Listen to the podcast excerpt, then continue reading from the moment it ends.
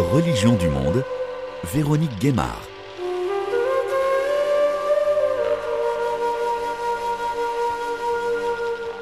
Bonjour à toutes et à tous.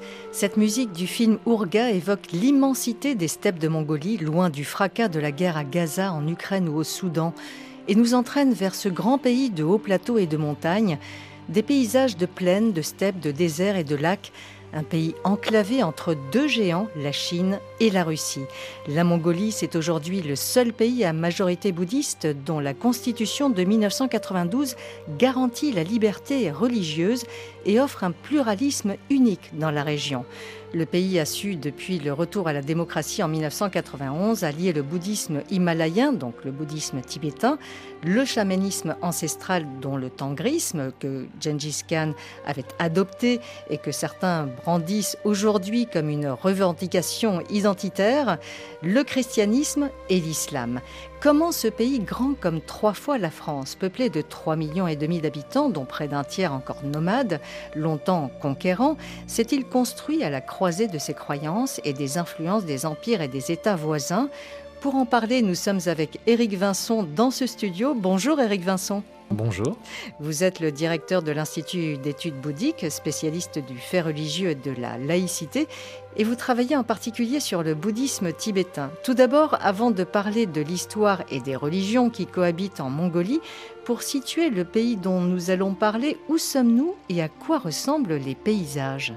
Alors les paysages, vous les évoquiez au début de cette émission, et on en a parfois une trace à travers le cinéma, donc des espaces immenses, vastes, de plaines ou de plateaux, avec aussi des zones de montagne et puis aussi des zones de forêt, de taïga. Donc on n'est pas très loin de la Sibérie, un espace qui se caractérise par son immensité en fait sous le ciel, cette présence du ciel et des étendues herbues où les nomades circulent librement. Oui, il fait très froid l'hiver aussi. Et il fait très froid l'hiver et très chaud l'été, puisqu'il y a aussi le désert de Gobi, qui est l'un des déserts les plus arides du monde. Des lacs, aussi des lacs et des rivières, des fleuves. Donc un espace naturel magnifique, très préservé, au moins dans certaines parties de la Mongolie. Qui sont justement les habitants de ces grands espaces.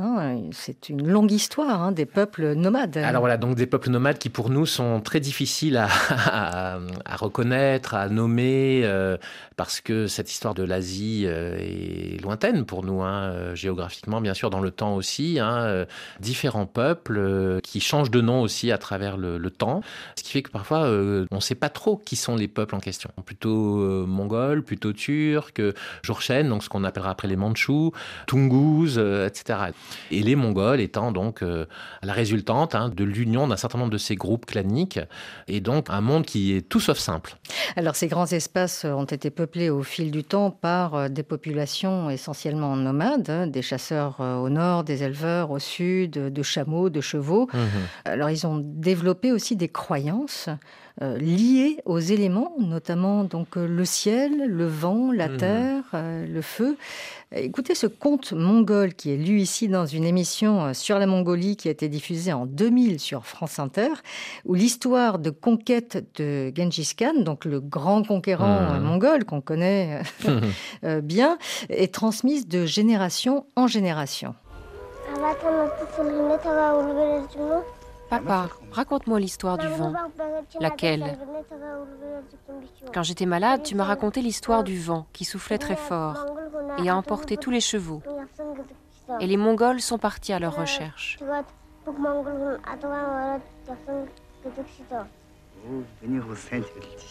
Tu t'en souviens mieux que moi. Assis-toi près de moi. Je vais te raconter une autre histoire. Quand nous étions nombreux, le grand Genghis Khan entendit parler d'un troupeau de chevaux extraordinaire. Il paissait dans le Grand Nord, et dans ce troupeau, un beau jour est apparu un poulain blanc. Alors c'est l'histoire de Genghis Khan qui est racontée, amplifiée aussi à travers ses contes. Mythisée, parce que ça devient un mythe fondateur de la nation mongole. Et parce qu'on ne sait pas grand-chose de l'enfance de Genghis Khan, c'est une reconstruction a posteriori. Genghis Khan, c'est donc la figure tutélaire de l'histoire mongole jusqu'à aujourd'hui. On sait qu'il y a une statue monumentale en acier qui brille au soleil, qui fait je crois une trentaine de mètres de haut, dans laquelle on peut rentrer, qu'on peut visiter, et qui fait image justement sur la présence jusqu'à aujourd'hui de cette figure quasiment divinisée, hein, de cet ancêtre fondateur. Genghis Khan, c'est en fait son titre, et qui veut dire empereur universel. Cet empereur universel qui en effet a créé le plus grand empire de l'histoire de l'humanité, hein, puisque l'empire mongol, dans sa plus grande extension, allait des rivages de la mer de Chine jusqu'à la Hongrie. Alors ce sont des espaces aussi, on l'évoquait, où se développent des croyances liées à ces éléments, donc au vent, notamment, et des chants très particuliers, des chants qu'on va entendre tout de suite.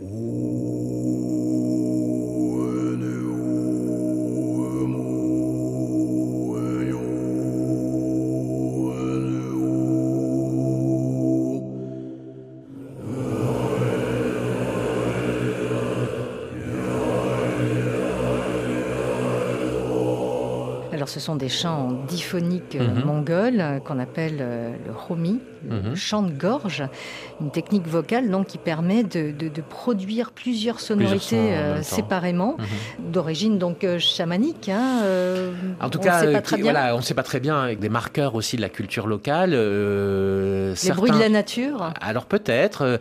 On retrouve aussi ce type de technique vocale dans le bouddhisme tibétain. Hein, donc là aussi, on voit que c'est un lien entre ces mondes voisins et qui s'interpénètrent. Oui, un des aspects culturels et sonores, en l'occurrence, de la singularité mongole, marquée par ce tengrisme, hein, donc cette version mongole d'un culte des ancêtres et de la nature, sachant que c'est toujours difficile pour nous de parler de ces traditions qu'on peut appeler animiques, chamaniques, totémiques, etc. Il y a plusieurs mots qui ont été utilisés par les anthropologues depuis le 19e siècle, avec le danger de croire que ces peuples adorent des objets, en fait, ou des animaux. Bien sûr, il ne s'agit pas de ça. Même quand on parle des éléments, adorer les éléments, ils n'adorent pas le feu ou le ciel physique, si on peut dire. En fait, pour eux, autant qu'on puisse le comprendre quand on n'est pas membre soi-même de ces cultures, d'abord, la réalité est unifiée et les éléments, les animaux sont l'aspect visible des réalités divines invisibles que sont, par exemple, le grand ciel universel, c'est-à-dire l'espace et la divinité créatrice et ordonnatrice du monde, hein, qui est symbolisée par le ciel. Et pour ce qui est des animaux, en effet, on a cette idée que les différentes espèces ont un maître, hein, le maître des élans, le maître des saumons, etc. Et que le chaman, par la transe, a la capacité d'entrer en relation avec cette divinité, cet être invisible, et de négocier avec lui le fait que les chasseurs pourront prélever un certain nombre d'individus de son espèce, et que le prix à payer sera le plus faible possible pour les humains. En l'occurrence, c'est-à-dire qu'il faudra que des humains meurent dans l'année en échange, en quelque sorte. Là, on a le prototype, en quelque sorte, de ce qu'on appelle chamanisme, hein, cette religion des chasseurs-cueilleurs au départ en Sibérie, puisque le mot est tungus, hein, donc il vient de ces régions. Et après, on a utilisé ce terme pour rassembler, résumer beaucoup de croyances de peuples chasseurs-cueilleurs. C'est pas simple de faire ce geste-là de plan intellectuel. Et dans le cadre de la Mongolie, les chasseurs-cueilleurs, c'est quand même il y a très très longtemps, hein, donc ces peuples ont déjà beaucoup évolué vers le nomadisme, hein, vers le pastoralisme. Certains peuples nomades se sont sédentarisés aussi. Maintenant, la majorité des Mongols sont sédentarisés. Et à chacune de ces adaptations ou évolutions historiques et du mode de vie, il y a des transformations religieuses aussi concomitantes. Le tengrisme, c'est tout ça en fait. C'est le résultat de toute cette évolution. Voilà, vous aviez prononcé le mot, le tengrisme, donc cette religion ancestrale chamanique. Hein, alors chamanique, comme je dis, voilà, avec toutes les précautions, voilà, que je viens de prendre. Mais pour rendre hommage donc à Tengri, qui est ce Dieu qui signifie le ciel. Voilà, la divinité. Pour essayer d'expliquer un petit peu à nos auditeurs, c'est le grand ciel bleu. Le firmament, on pourrait dire, pour prendre un mot noble, un peu oublié dans notre langue, mais qu'on trouve dans la Bible, par exemple. Hein, c'est le ciel dans toute sa majesté, sa splendeur, son éternité, son immensité. Hein, c'est l'infini, en fait. Hein. Donc Tengri, c'est le nom mongol de cette divinité universelle dont le ciel est le meilleur symbole. On pourrait le dire comme ça. C'était les croyances du grand empereur mongol dont on a parlé. Genghis Khan, qui en effet semble être adepte, si on peut dire, là aussi avec des mots qui sont forgés pour le monothéisme, hein, donc qui conviennent moyennement pour ces réalités. Mais en tout cas, oui, il a été élevé dans cette tradition, et même s'il était au contact déjà des autres grandes traditions de notamment du bouddhisme qui était présent dans la région, on peut considérer en effet qu'il était tengriste. Alors voilà, vous évoquez le fait que plusieurs religions étaient d'une certaine manière en concurrence dans ce même espace. Alors quelles étaient-elles ces religions? Vous parliez donc le bouddhisme, effectivement, l'islam, même le christianisme finalement, avec les voyages, des caravanes, des marchands vénitiens, des toutes les principales religions du monde sont présentes. Ces routes de la soie. Voilà, il y a vraiment, donc, comme on disait tout à l'heure, ce grand espace ouvert qui est un espace d'échange et de circulation et qui est pénétré par toutes sortes de groupes de peuples en mouvement et notamment des peuples qui sont porteurs de religions différentes. Et en effet, il y a cet aspect de concurrence entre les religions, mais aussi de conviviance, de coprésence. Et ça aussi, c'est quelque chose qui n'est pas facile pour nous à comprendre, marqué par les monothéismes exclusifs comme nous le sommes. Dans l'Asie, les religions se frôlent, se côtoient, s'échangent, comme tout le reste d'une certaine façon. Et on le verra d'ailleurs avec le développement de l'Empire mongol, qui est une réalité donc multinationale, multiethnique et multireligieuse, comme il se doit, comme tous les empires. Ça va renforcer encore cette mosaïque, en quelque sorte, des religions présentes en même temps sous le grand ciel bleu. Puisque, au fond, le tengrisme sert aussi, vous voyez, de chapeau, en quelque sorte, de dé sommital, comme une religion universaliste. Et certains parlent de déisme aussi. Vous voyez. Donc, le grand ciel bleu, c'est un dieu, vous voyez, à la fois omniprésent, mais assez vague, qui permet de couvrir toutes les autres croyances sans les détruire. D'où le côté syncrétique. Alors, on va écouter Daiching Tana, qui est une femme qui est née en Mongolie intérieure, donc dans une province en Chine, mais qui ensuite a vécu en Mongolie extérieure, donc l'actuelle Mongolie.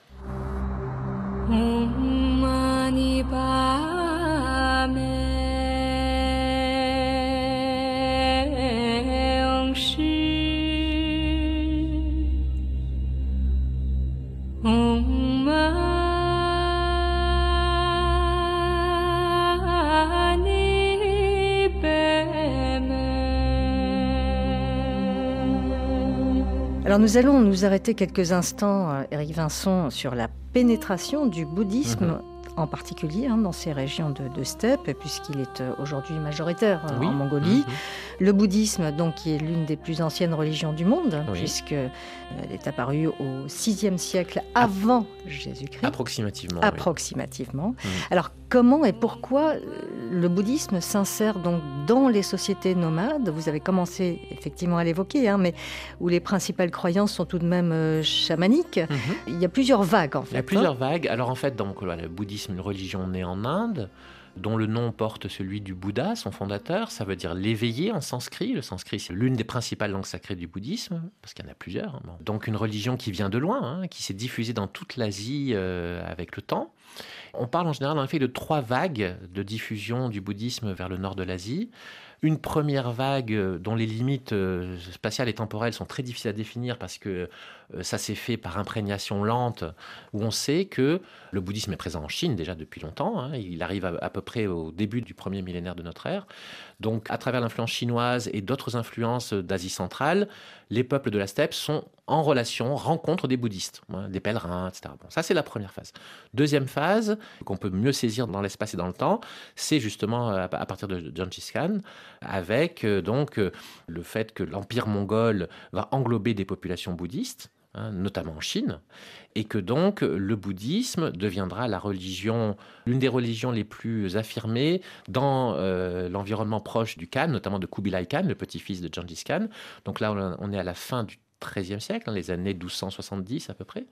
Donc ce bouddhisme, dans sa version Vajrayana, donc la version qu'on appelle aussi tibétaine, puisqu'elle domine la région du Tibet, donc ce bouddhisme Vajrayana va se lier en quelque sorte à la cour chinoise des Yuan, l'empire sino-mongol, qui va durer à peu près une centaine d'années, un peu plus. Bon.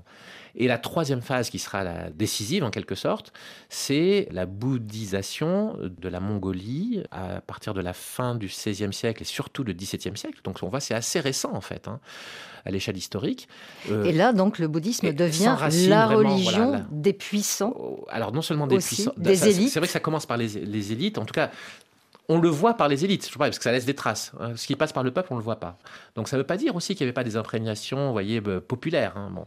Néanmoins, ce qui est certain, c'est qu'en effet, comme je disais, depuis Kubilai, en fait, il y a un certain nombre de khans, de princes mongols, de l'aristocratie mongole, le bouddhisme était présent chez ces personnes, ces milieux, et puis va diffuser vers la base, et ce qui fait que, à la fin du XVIIe siècle, le bouddhisme, dans sa version Vajrayana tibétaine, domine la Mongolie, et que ça va durer en effet jusqu'à aujourd'hui, et jusqu'à faire du bouddhisme donc un trait fondamental à l'heure actuelle de l'identité mongole, un peu comme le catholicisme l'a été pour la France pendant des siècles.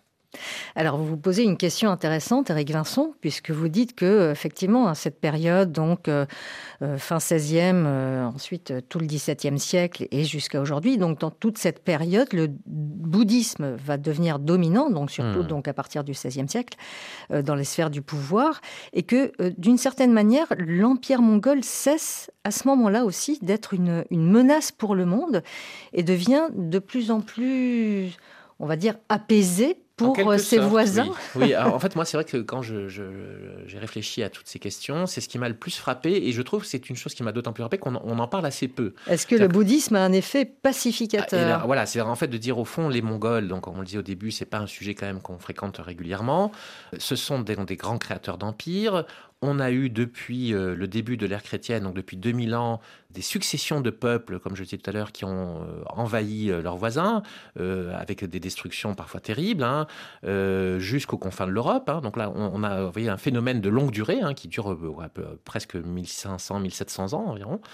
Et ce phénomène de migration, de mouvement des peuples turco-mongols va en fait s'estomper et finalement s'arrêter au moment, donc on a dit au XVIIe siècle en fait, où le bouddhisme devient la religion majoritaire de la Mongolie. Donc il y a une concomitance qui est troublante. Alors de là à dire que c'est la cause, c'est un sujet de recherche. Il y aurait beaucoup d'éléments à prendre en compte. Exemple, la politique des empereurs chinois. C'est-à-dire que, on l'a vu tout à l'heure, les Mongols, à l'époque de Kubilai, ont dominé la Chine. Cette dynastie a duré à peu près un siècle. Elle a perdu le pouvoir en Chine. Il y a eu les Ming, et puis il y a eu les Qing, donc la dernière dynastie chinoise, qui était, elle, mandchoue, d'un autre peuple voisin.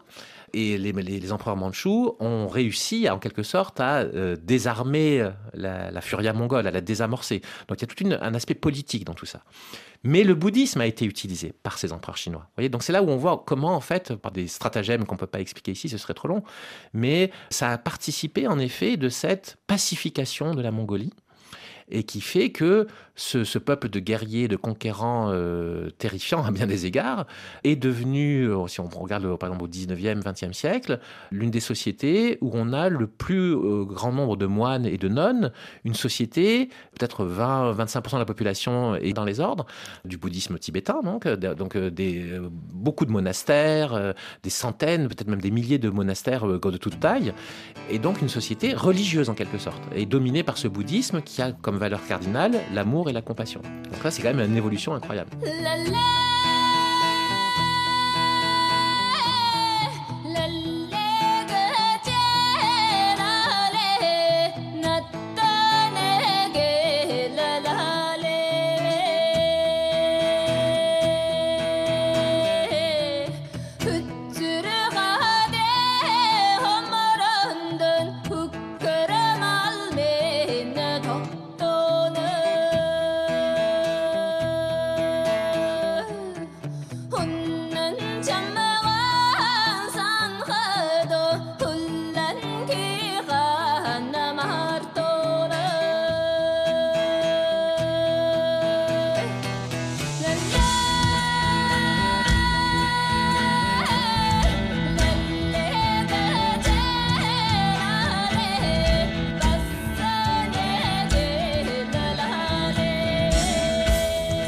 Vous écoutez Religions du Monde et nous sommes en studio avec Éric Vinson, directeur de l'Institut d'études bouddhiques et spécialiste du fait religieux et du bouddhisme tibétain en particulier. Nous parcourons l'histoire de la Mongolie où la religion majoritaire est le bouddhisme, un bouddhisme très syncrétique avec des influences tengristes, chamaniques, ancestrales.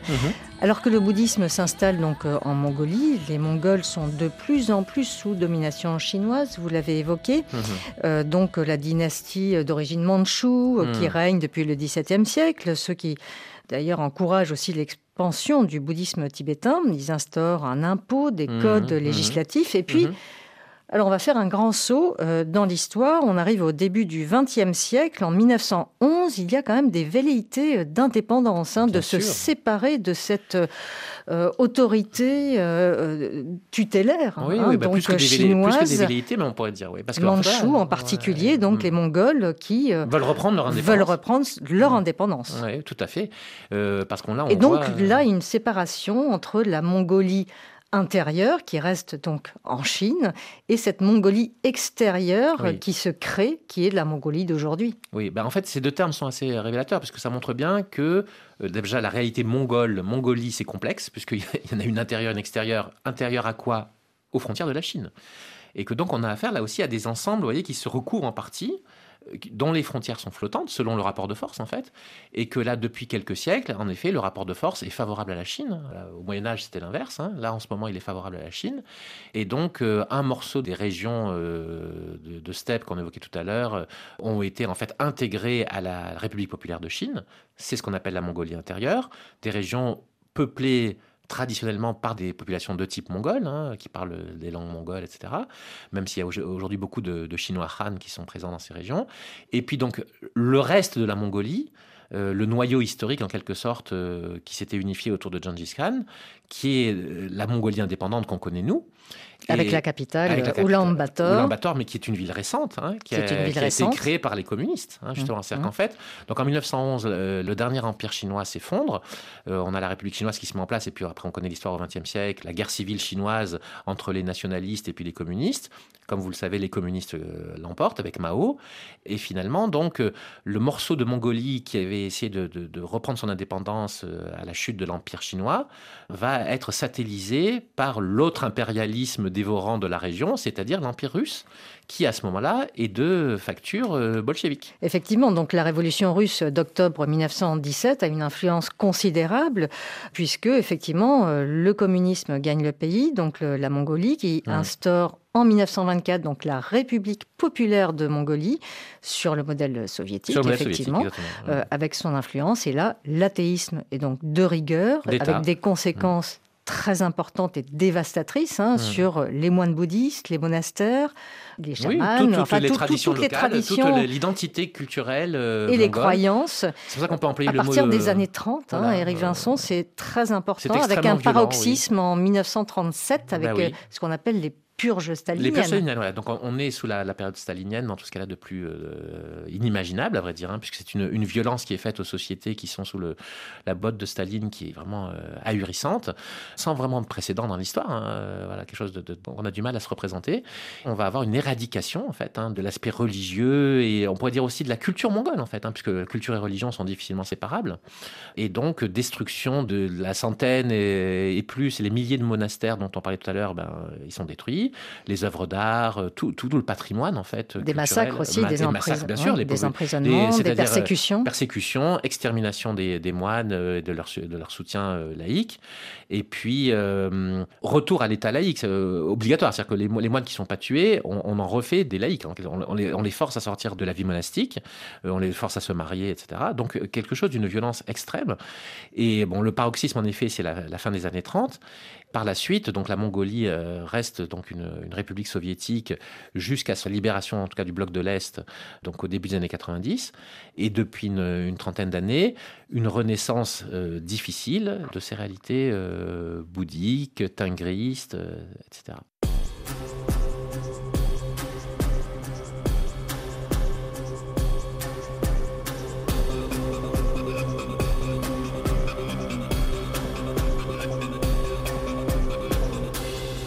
Alors c'est vrai qu'à la chute du mur de Berlin en 1989, la Mongolie revient d'une certaine manière dans l'histoire contemporaine. C'est une sorte de renaissance, en fait. Oui, c'est une renaissance politique, culturelle. C'est un pays, en effet, qui était, comme je disais, sous la botte soviétique.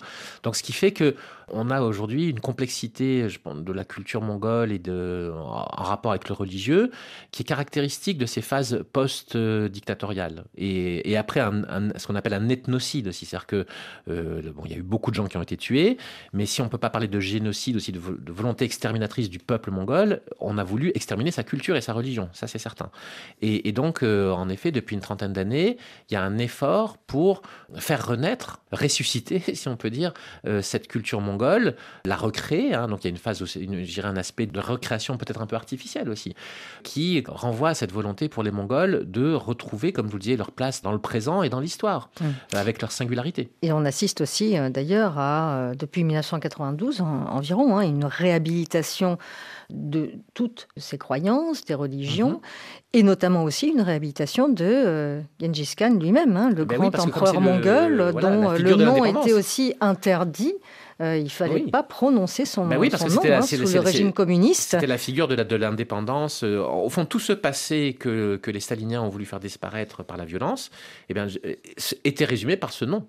Et la journaliste Annie Bourrier de RFI avait consacré une émission en 1993 sur RFI. Écoutez cet extrait. Le culte démesuré du conquérant du monde a pris des formes diverses et le portrait de Genghis Khan est partout. Sur des billets de banque, sur des bouteilles de vodka, sur des enveloppes postales. Son évocation est inspiratrice de musique symphonique, de musique folklorique ou de rock.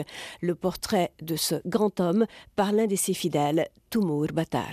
Avant, sous l'ancien régime, on ne pouvait même pas prononcer le nom de Genghis Khan. Il a réussi d'unifier toutes les tribus des Mongols dispersés et d'établir un État mongol, un premier État mongol. Le point de vue de François Aubin. Genghis Khan est leur grand homme, il a toujours été leur grand homme.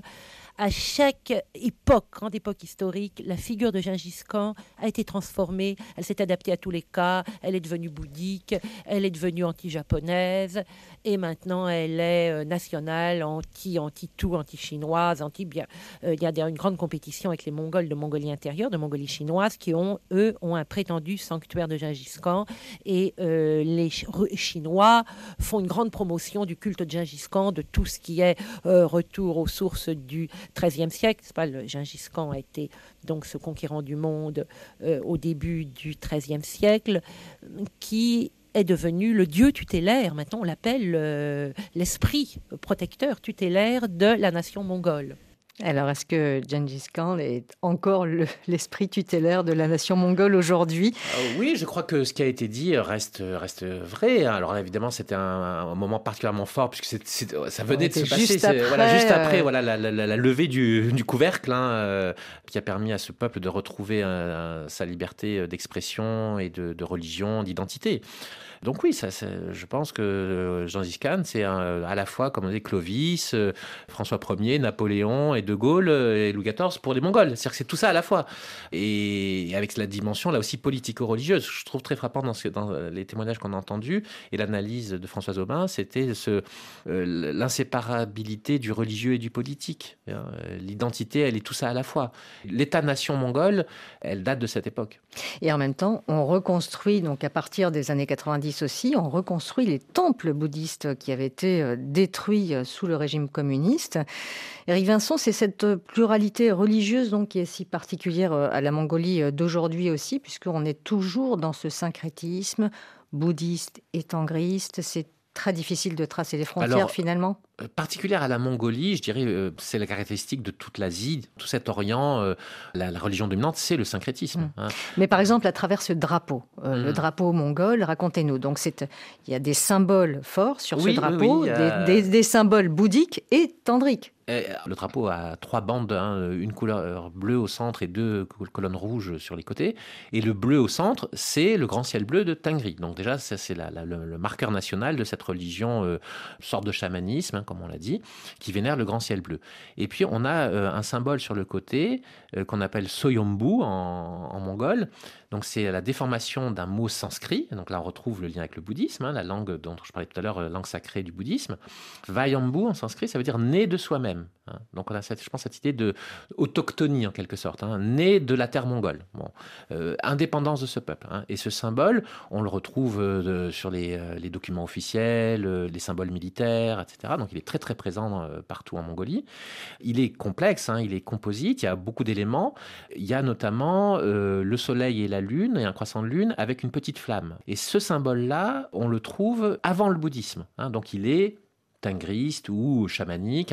Il est partagé aussi par d'autres peuples que les Mongols de la région. On parlait des Tungus tout à l'heure, etc.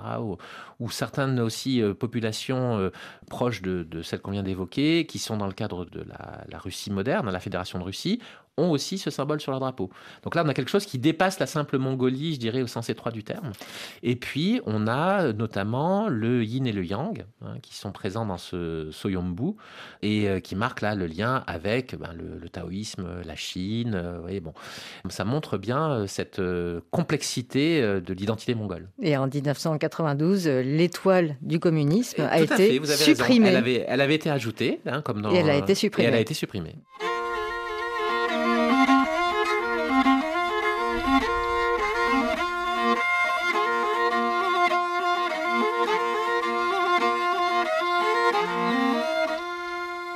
Alors 1992, justement, c'est vraiment une date importante pour la Mongolie, puisque une nouvelle constitution qui est adoptée, elle permet l'ouverture aux autres religions, à la liberté religieuse qui est garantie, une séparation entre les religions et l'État. La liberté et la tolérance religieuse donc sont un exemple pour toute la région. Dans ce pays qui est flanqué, on l'a dit, par deux géants autocrates que sont la Russie et la Chine aujourd'hui. Même si, dans les faits, en Mongolie, l'État et le bouddhisme sont encore très liés, Éric Vinson. Mais disons que, comme vous le disiez, le bouddhisme est la religion majoritaire. Alors, j'en profite pour dire quand même qu'il faut se méfier, en général, des décomptes démographiques des membres de religion dans un pays. L'identité religieuse, c'est très compliqué. On a cessé de le dire depuis le début de l'émission, c'est particulièrement compliqué dans ces régions. Donc dire il y a 51% de Mongols qui sont bouddhistes, oui, parce que tout est entremêlé. Entremêlé. Donc moi, j'aurais tendance à dire que les Mongols sont marqués à des degrés divers, à la fois par la composante bouddhique, à la fois par la composante tengriste et aussi par le communisme. Et que c'est ça l'identité mongole actuelle, avec la volonté justement de retrouver un chemin mongol vers le présent et vers l'avenir. Et donc le bouddhisme, en effet, est l'un des aspects et des ressources, parce qu'en effet, c'est une grande religion transnationale, admirée par l'Occident, qui a des fidèles en Occident aussi, donc qui peut constituer aussi une sorte de ressource, de pont entre la Mongolie et l'Occident, et d'autres régions de l'Asie, et qui est aussi... il y a la figure du Dalai Lama, par exemple, qui est donc on va en parler, voilà, qui a un lien avec la Mongolie et qui est commencé une star internationale. Donc il y a une ressource entre guillemets du côté du bouddhisme et aussi une ressource spirituelle, bien sûr, parce que le tengrisme, comme toutes ces religions ancestrales, il est beaucoup plus fragile face à la modernité, à la postmodernité, qu'une religion aussi institutionnalisée, aussi écrite que le bouddhisme, avec des ordres monastiques, etc. Vous n'avez pas vraiment l'équivalent dans le tengrisme. Donc ce qui fait que, par la force des choses, ça pousse aussi l'État mongol à s'appuyer sur la religion institutionnelle qu'est le bouddhisme depuis le XVIIe siècle en Mongolie.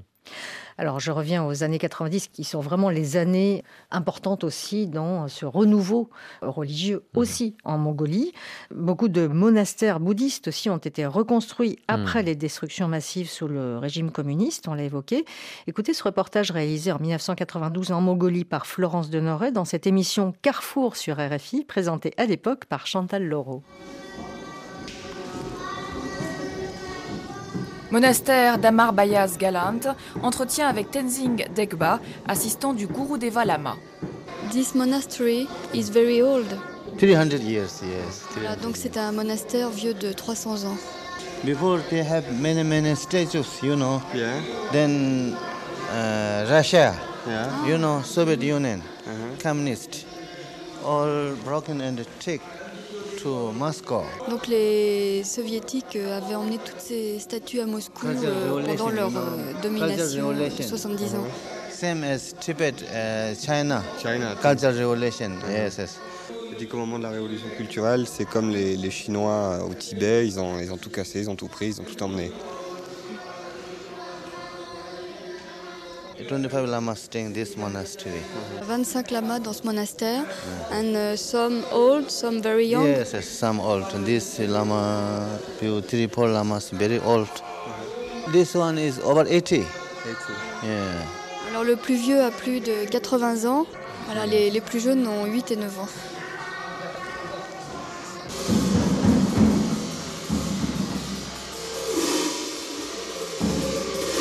Arnaud Sevaux, le gourou Deva Lama, c'est un personnage très haut placé dans la hiérarchie religieuse. Oui, apparemment, il est venu du Népal exprès pour s'occuper d'Amar Bayasgalan. Apparemment, je ne sais pas exactement quel poste il a dans la hiérarchie, mais c'est un monsieur très très important. C'est un personnage parce que c'est un mécène aussi. Alors oui, il a pris en charge donc la restauration du lieu de culte d'Amar Bayasgalan. Ça fait 5 mois qu'il est là et à ses frais et aux frais des donateurs, il est en train de reconstruire l'intérieur du temple. Il a amené d'Inde plus de 1000 statues. Il a amené aussi avec lui des artistes tibétains qui sont chargés de repeindre des tankas et tous les objets de culte rituel qui avaient disparu en 1937 lors du pillage du monastère. Alors on entend à travers ce reportage donc, beaucoup d'argent qui est injecté par de nombreux Mongols, des mécènes même à l'étranger pour réhabiliter donc, ces temples bouddhistes. Ça c'est très important. Oui, je trouve que ce reportage était très intéressant et aussi on voit le lien... donc ça c'était en 1992, oui, je précise. Et avec d'autres pays, hein, et l'Inde, le Népal, donc une sorte d'international bouddhique, le Tibet aussi, voilà, même si le Tibet est sur la botte chinoise. Donc le bouddhisme, en l'occurrence Vajrayana, comme une entité transnationale, ce à quoi on ne pense pas beaucoup, hein, on n'est pas très attentif, nous, en France, à cette dimension-là. Et donc là, on le voit, avec les circuits d'argent, bien sûr d'influence que ça implique, hein, et la volonté aussi de faire renaître ce bouddhisme, et je pense une certaine efficacité hein, de tout ça, hein, puisque, comme on dit, le bouddhisme, c'est une religion qui séduit beaucoup à notre époque.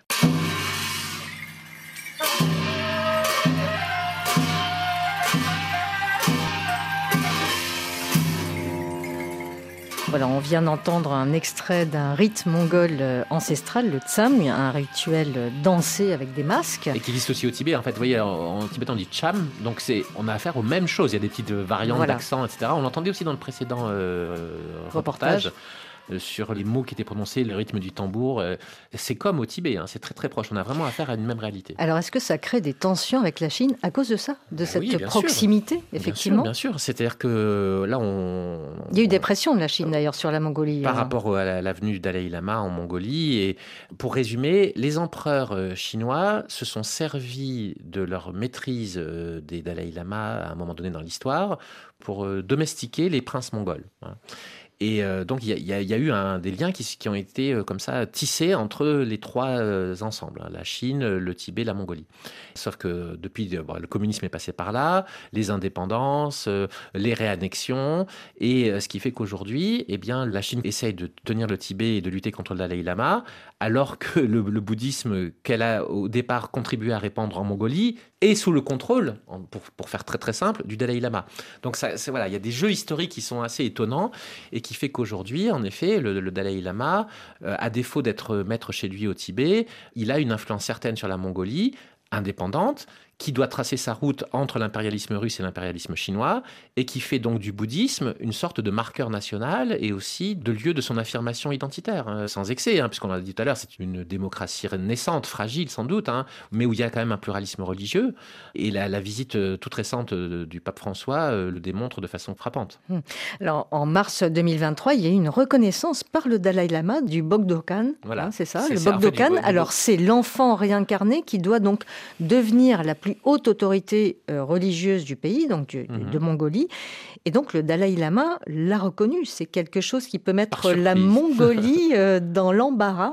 Oui, tout à fait. C'est-à-dire qu'en fait, là, on a affaire à une réalité du bouddhisme tibétain qui est à la fois connue à travers le cinéma, Little Buddha, etc., en France, et en même temps très méconnue, parce que c'est complexe à raconter, à expliquer, mais qui fait qu'il y a en effet ces lignées, ces dynasties de lamas réincarnés, et que donc la plus haute figure de Mongolie, comme vous l'avez dit, de l'ordre Gelugpa, qui est le même que celui auquel appartient le Dalai Lama, a été reconnu par surprise, parce qu'on ne connaissait pas son successeur. Hein, il y avait une forme de nuage de protection autour de la question de qui allait être le successeur. Et donc, de façon étonnante, en fait, le Dalai Lama, en public, à Dharamsala, a présenté un jeune enfant en disant, voilà, le nouveau Bogdo Khan, qui a vocation à devenir donc le plus haut personnage religieux de Mongolie. c'est-à-dire aussi bien sûr politique.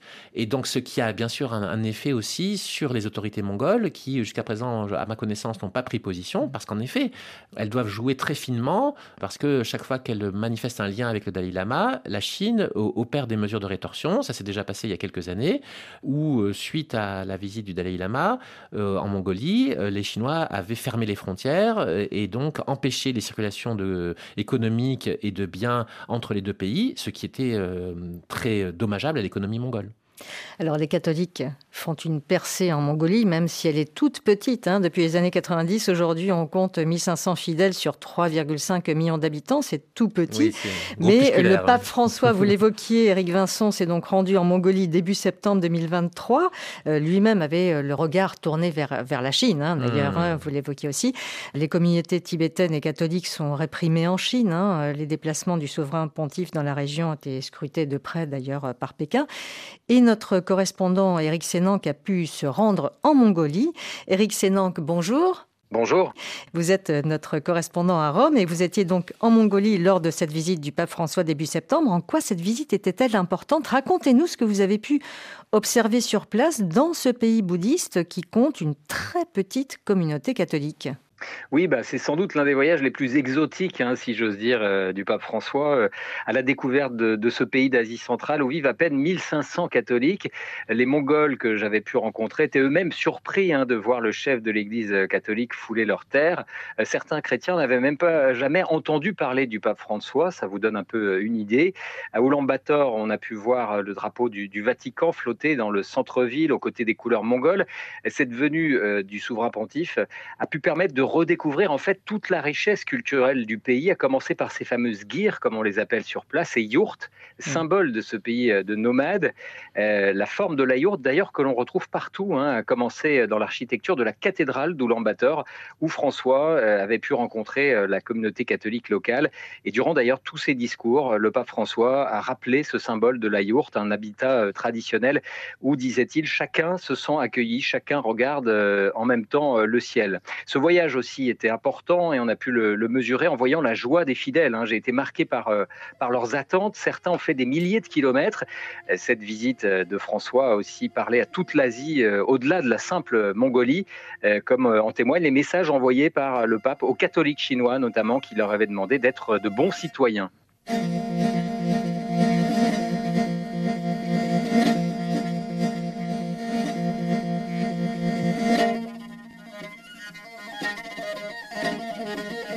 Alors Éric, la Mongolie, on l'a dit, est un pays à majorité bouddhiste qui a inscrit la liberté religieuse dans sa constitution en 1992.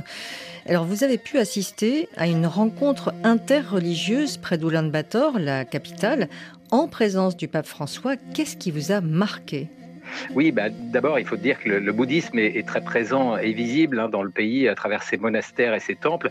Et cette rencontre interreligieuse du 3 septembre a rassemblé tous les responsables des religions et des mouvements spirituels en Mongolie. Et j'ai été marqué par le grand respect que les bouddhistes ont du pape François et une image en particulier a pu le résumer. C'est celle de ce moine, Gabju Choymans Demberel. C'est le chef du centre des bouddhistes mongols qui dirige l'un des principaux monastères du pays. Et il était le seul leader religieux à escorter le pape pour qu'il fasse son entrée dans le théâtre Hun où se tenait cette rencontre. On l'a même vu réajuster la soutane de François pour qu'elle ne s'accroche pas dans son fauteuil roulant. C'était vraiment un signe de déférence et de respect. La Mongolie, c'est aussi un pays en pleine ébullition spirituelle depuis la chute du communisme il y a 30 ans. Les religions ont trouvé leur place de manière plutôt facile dans ce pays qui garantit la liberté religieuse, contrairement à ses voisins, où le dialogue interreligieux est de plus en plus articulé. Par exemple, ces rencontres, des rencontres de toutes les religions présentes en Mongolie ont lieu désormais tous les 2 mois, elles qui n'étaient pas régulières dans le passé. C'est un pays qui redécouvre également ses racines, chaman notamment. Le chamanisme, c'est la religion de Genghis Khan, et de plus en plus de Mongols disent d'ailleurs que c'est la vraie religion du pays. Les adorateurs du ciel mongol encouragent avec gratitude la visite d'État du pape François en Mongolie. C'est ce qu'avait lancé le président de l'Union chamanique mongole. Celui-ci avait notamment rappelé l'importance de la nature de la Mongolie à préserver, des mots qui font écho à la fibre écologiste du souverain pontife.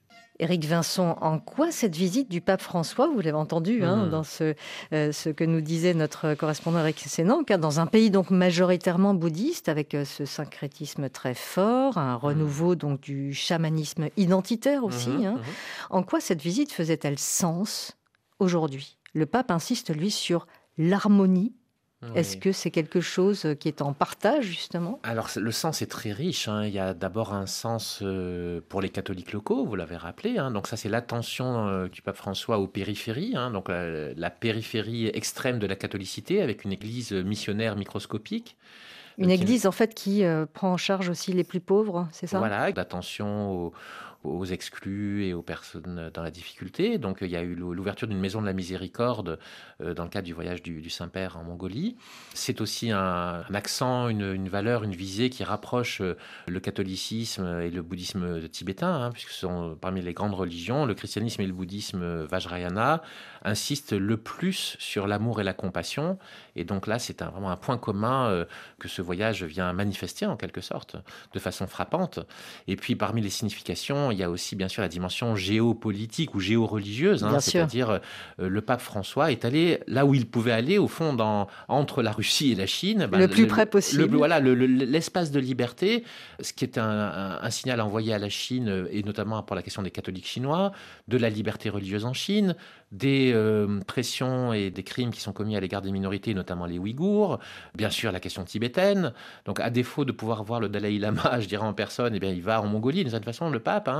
Il y a bien sûr après de l'autre côté sur le front russe dans la période actuelle, bien sûr il y a un message envoyé à l'empire russe poutinien en quelque sorte, là aussi défense des minorités, défense des droits des peuples à disposer d'eux-mêmes, défense de la liberté religieuse, défense de la paix, bien sûr je pense que c'est la signification universelle au fond de ce voyage. Alors Éric Vinson, en quoi ce dialogue entre bouddhistes et catholiques vous parle à vous en particulier par votre parcours personnel aussi, puisque votre père, qui était catholique, s'est converti au bouddhisme tibétain, et votre mère, ma mère chrétienne, était catholique, et elle est restée catholique. En fait, disons qu'elle a cheminé avec le bouddhisme une partie de sa vie, et puis elle est quand même restée fondamentalement catholique. Et ce qui fait que moi, j'ai été élevé dans une famille interreligieuse, enfin dans une famille catho-bouddhiste, catho-kagu, puisque l'école tibétaine à laquelle appartenait mon père, c'est les Kagupa, donc une autre des grandes écoles à côté des Gelugpa, dont on a parlé. Et donc, en effet, pour moi, ce voyage était particulièrement frappant aussi. Il avait un sens... Du pape François en Mongolie, voilà, donc. Du pape François en Mongolie. Il avait aussi un sens d'actualité évidente, mais aussi qui résonnait à la fois avec cette grande histoire mondiale qu'on a rappelée, l'histoire de ces deux grandes religions et aussi mon histoire personnelle. Oui. Puisque vous avez toujours essayé de travailler à créer des ponts. Exactement, oui. Créer des ponts par la connaissance, c'est notamment ce qu'on essaie de faire à l'Institut d'études bouddhiques, puisque c'est un lieu de recherche et d'enseignement indépendant, consacré à l'étude du bouddhisme à partir des méthodes universitaires, mais aussi attentif au sens de ce bouddhisme pour ses acteurs, donc à la spiritualité. Et l'Institut d'études bouddhiques, de plus en plus aussi, met en œuvre un comparatisme avec d'autres traditions et un dialogue. Par exemple, cette année, nous avons un programme sur... la question de l'esprit, l'âme, la conscience dans les différentes traditions. Et donc, au fond, c'est vrai que moi, j'ai toujours voulu travailler sur cette rencontre intellectuelle, culturelle, spirituelle entre les peuples et les traditions du monde. Merci Éric Vinson d'être venu en studio. Je rappelle que vous êtes le directeur de l'Institut d'études bouddhiques. Vous en parliez à l'instant, spécialiste du fait religieux et de la laïcité, et que vous travaillez en particulier sur le bouddhisme tibétain qui est donc majoritaire en Mongolie. Cette émission a été réalisée par Ludivine Amado. Vous pouvez la réécouter sur le site rfi.fr, l'appli Pure Radio et les réseaux sociaux X et Facebook. La semaine prochaine, nous reviendrons sur le synode qui s'est achevé à Rome, première étape de réflexion sur l'avenir de l'Église catholique. Rendez-vous dimanche à 10h10, temps universel, sur RFI. Et tout de suite, le journal.